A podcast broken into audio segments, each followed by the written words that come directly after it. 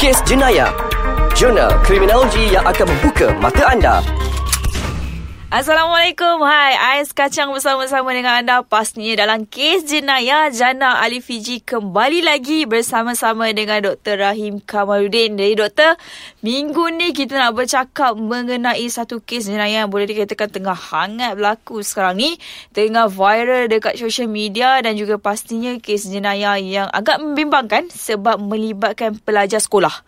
Kita nak bercakap mengenai gangsterism. Ha, gangsterism ni selalunya bila sebut gangsterism, orang akan kata macam kononnya kongsi gelap. Orang akan uh, beranggapan macam kes-kes yang besar-besar. Tapi kali ni, kita dikejutkan dengan baru-baru ni viral pasal video uh, remaja sekolah terlibat dalam satu kumpulan kongsi gelap yang diberi nama 24 dan juga Apache. Apa komen doktor mengenai gejala uh, jenayah yang sedang berlaku sekarang itu gangsterism. Assalamualaikum Cik Jana. Waalaikumsalam warahmatullahi. Minggu ni kita bincangkan isu panas yes. ya, iaitu isu gangsterisme yep. dalam kalangan pelajar sekolah. Hmm. Kalau kita melihat mendalami isu ini, gangsterisme ini bukanlah satu fenomena yang baru Betul. di negara kita. Hmm. Tapi apa yang membimbangkan adalah ia melibatkan pelajar sekolah. Betul. Dan lagi apa yang lagi membimbangkan ialah mereka pelajar sekolah ni buat aksi tersebut secara hmm. terang-terangan yeah. ya, di atas jalan raya uh-huh. uh, sambil memotong kek yeah. ya, dan sebagainya uh, sangat merunsingkan dan Betul. sangat membimbangkan uh-huh. right apa yang uh, saya tertarik uh, untuk ulas tentang isu ini ialah bagaimana eh, dan apakah faktor yang menyebabkan mereka terlibat yes, dalam betul. gangsterisme. Betul. Kalau kita melihat uh, kajian-kajian gangsterisme hmm. dalam dan luar negara ada banyak faktor. Mm-hmm. Right. Satu faktor yang saya nak highlightkan dekat sini ialah mungkin faktor persekitaran okay. pelajar tersebut. Mm-hmm. Right. Ini yang kita sebut sebagai disorganized neighborhood. Okay. Di mana kediaman mereka, di mana kawasan persekitaran mereka mm-hmm didiami oleh gangster-gangster. Okay. So, bayangkan Cik Jana, kanak-kanak dan remaja yang membesar di kawasan mm-hmm. persekitaran mm-hmm. yang di mana uh, idola mereka adalah gangster. Ah, boleh pula idola gangster ya, betul. kan? Betul. Sebab ini memang terbukti ya hmm. dalam kajian uh, pelajar-pelajar yang terlibat dalam gangsterisme ni mereka mengambil inspirasi mereka mengidolakan gangster-gangster ini yep. dan mereka berhasrat untuk menjadi uh, ketua hmm. geng hmm. pada suatu hari nanti. Hmm. So bayangkan kalau kanak-kanak ini membesar dalam persekitaran itu hmm. di mana penuh dengan gangster, hmm. lama kelamaan itu akan menjadi suatu yang normal bagi mereka dan mereka menganggap itu adalah salah satu budaya untuk mereka. Tapi doktor, apa yang tak normal bagi saya sekarang ni apabila saya melihat video yang viral tu perlakuan tersebut dilakukan di depan sekolah satu institusi pendidikan sepatutnya tempat untuk mencari apa tempat untuk menuntut ilmu tempat untuk mendapatkan ilmu pengetahuan yang lebih berguna tetapi di sebaliknya pula yang berlaku memang benda tu berlaku selepas waktu sekolah tapi apa agaknya tindakan yang diambil oleh uh, pihak sekolah untuk membentras perkara-perkara jenis Adakah sekolah pun orang kata sekadar tutup mata sebab nak jaga nama baik sekolah tapi sekarang ni dah jadi lebih besar lah nama sekolah satu, pun dah tercemar sebab semua orang tahu. Satu negara dah yes, tahu ya pasal ha. isu ini. Kebetulan okay, uh, kalau kita melihat balik uh, isu ini, berita ini uh, terdapat pelajar daripada dua sekolah ya. Uh, yep. uh, dua hmm. sekolah yang berbeza terlibat dalam ni. Hmm. Dan apa yang uh, ke, jelas kita boleh nampak mereka ni sangat berani. Ya, ya sangat berani. Mungkin mereka mereka menganggap mereka ada satu sokongan yang besar daripada yang besar daripada kata kumpulan itu. besar kat belakang. Yes, backup itu. Itu yang menyebabkan mereka buat dengan berani, okay, yeah. di jalan raya, mm. okay, di mana uh, public eh mm. boleh melihat yeah. uh, aksi mereka. Ya, aksi uh. mereka.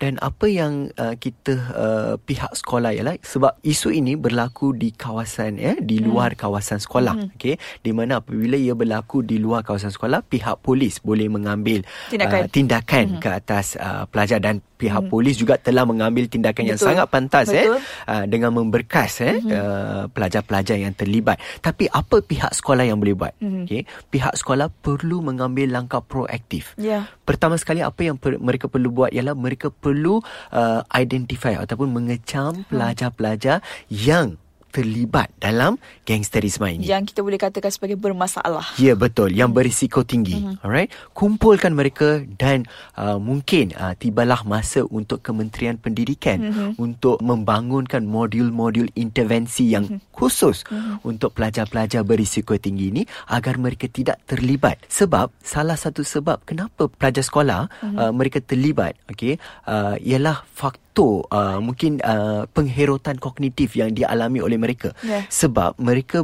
beranggapan kalau mereka uh, menjadi ahli kongsi gelap mm-hmm. ataupun terlibat dalam isu gangsterisme mm-hmm. mereka rasakan itu adalah suatu perkara yang memberikan kemacuan kepada mereka cukup yang besar ya cukup itu. besar dan gah mereka rasa diri mereka hero mm-hmm. dan saya pernah temu bual ya beberapa banduan di penjara mm-hmm. di mana uh, mereka uh, dijatuhkan hukuman mm-hmm. atas uh, jenayah bunuh eh kes mm-hmm. bunuh di mana mereka juga adalah uh, bekas bekas uh, ahli gangster ya mm-hmm. di mana apa yang mereka kongsikan dengan saya ialah mereka apabila join ya kongsi galak ataupun mereka mm-hmm. join aksi-aksi gangsterisme ni mereka rasa diri mereka adalah seorang yang hebat mm-hmm. dan mereka juga rasa uh, masyarakat dan juga rakan-rakan akan menghormati mereka yep. sekiranya mereka join uh, kongsi gelap ini. Ya, yeah, memang topik ni cukup panas, memang cukup hangat dan banyak lagi yang kita nak perkatakan lepas ni doktor mengenai gejala gangsterisme di sekolah ini. Jadi jangan ke mana-mana, kami di Kes Jenayah nak berehat seketika kembali selepas ini.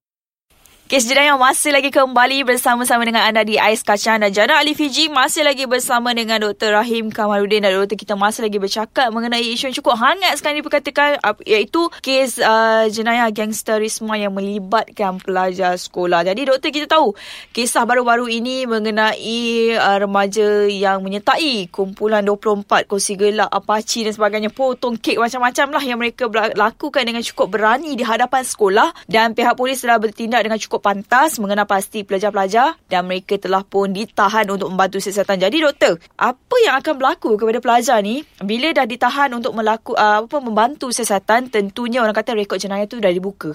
Masa depan mereka doktor.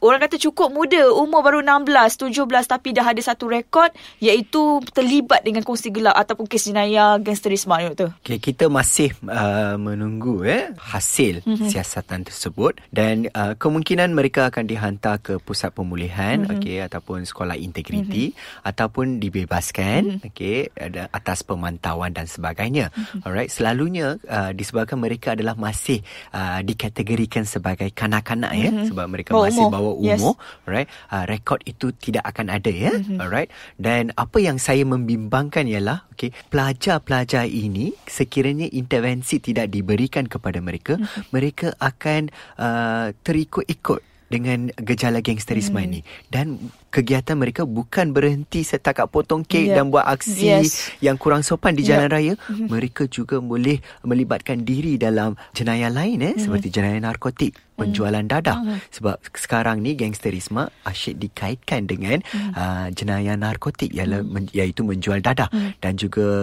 jenayah uh, yang melibatkan uh, jenayah kekerasan mm-hmm. yang melibatkan along dan ceti haram mm-hmm. right sebab mereka akan menjadi pembantu kepada along doktor saya suka untuk memetik um, satu filem yang mm-hmm. baru-baru ini telah pun orang kata pecah panggung jugalah kan uh, mengenai jenayah gangsterism mengenai perkauman saya rasa doktor cukup tahu filem filem apa yang saya cuba maksudkan ni. Sudah semestinya. Kan, jadi dalam filem tu doktor, kita boleh tengok uh, bila datangnya sendiri uh, remaja tu kepada ketua gangster mengatakan yang saya nak ikut awak. Saya nak masuk kumpulan awak. Dan bila dia datang ke satu sekolah yang dibukakan khas dalam sekolah tu pula dia tanya nak jadi apa? Oh saya nak jadi saya nak join geng uh, geng kosong-kosong something macam tu lah dia cakap kan doktor pengaruh tu sendiri doktor yang menyebabkan mereka yang kat sekolah ni pun berani untuk orang kata mendekatkan diri dengan gangsterism dengan dengan kumpulan kursi gelap ni. Okey, saya rasa semua pendengar tahu apa nama filem itu tersebut, ya yes. dan dilakonkan oleh seorang legend eh, yes. legend.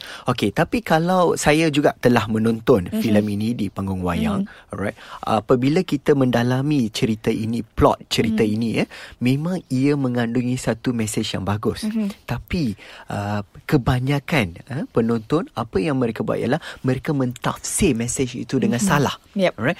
Se- se- sememangnya filem itu memberikan satu mesej di mana jangan uh, menyertai gangsterisme Ya, di mana hidup akan menjadi tidak Susah, tenang, ha, ha. susah dan sebagainya. Terpaksa berpisah dengan keluarga. Hmm. Tapi segelintir remaja dan se- juga segelintir penonton ni dia mentafsir plot Hmm. itu salah dan mereka menganggap join okey dengan menyertai kongsi gelap itu menjadi satu uh, menjadikan diri mereka seorang yang hebat. Hmm. So apa yang perlu dibuat sini ialah di sinilah peranan ibu bapa itu datang ya di mana ibu bapa perlu menasihati ya uh, dan mungkin mereka boleh menyampaikan mesej tersirat yang Ya. ada dalam uh, filem itu kepada anak-anak mereka. Hmm. Kalau mesej tersirat itu tidak disampaikan oleh ibu bapa mungkin kanak-kanak itu dia salah faham mesej Yelah tu. doktor Sebab dalam cerita tu sendiri Anak pun ikut jejak mak ayah Untuk sama-sama menyertai gangsterism ni Sama-sama orang kata Berada dalam kumpulan kongsi gelap Kalau kita tak betul-betul guide anak Waktu melihat cerita tu Mungkin anak akan beranggapan Ini adalah satu contoh Ya betul. Itu Kan? yang itu yang kita risau sekarang. So pemantauan dan peranan ibu bapa itu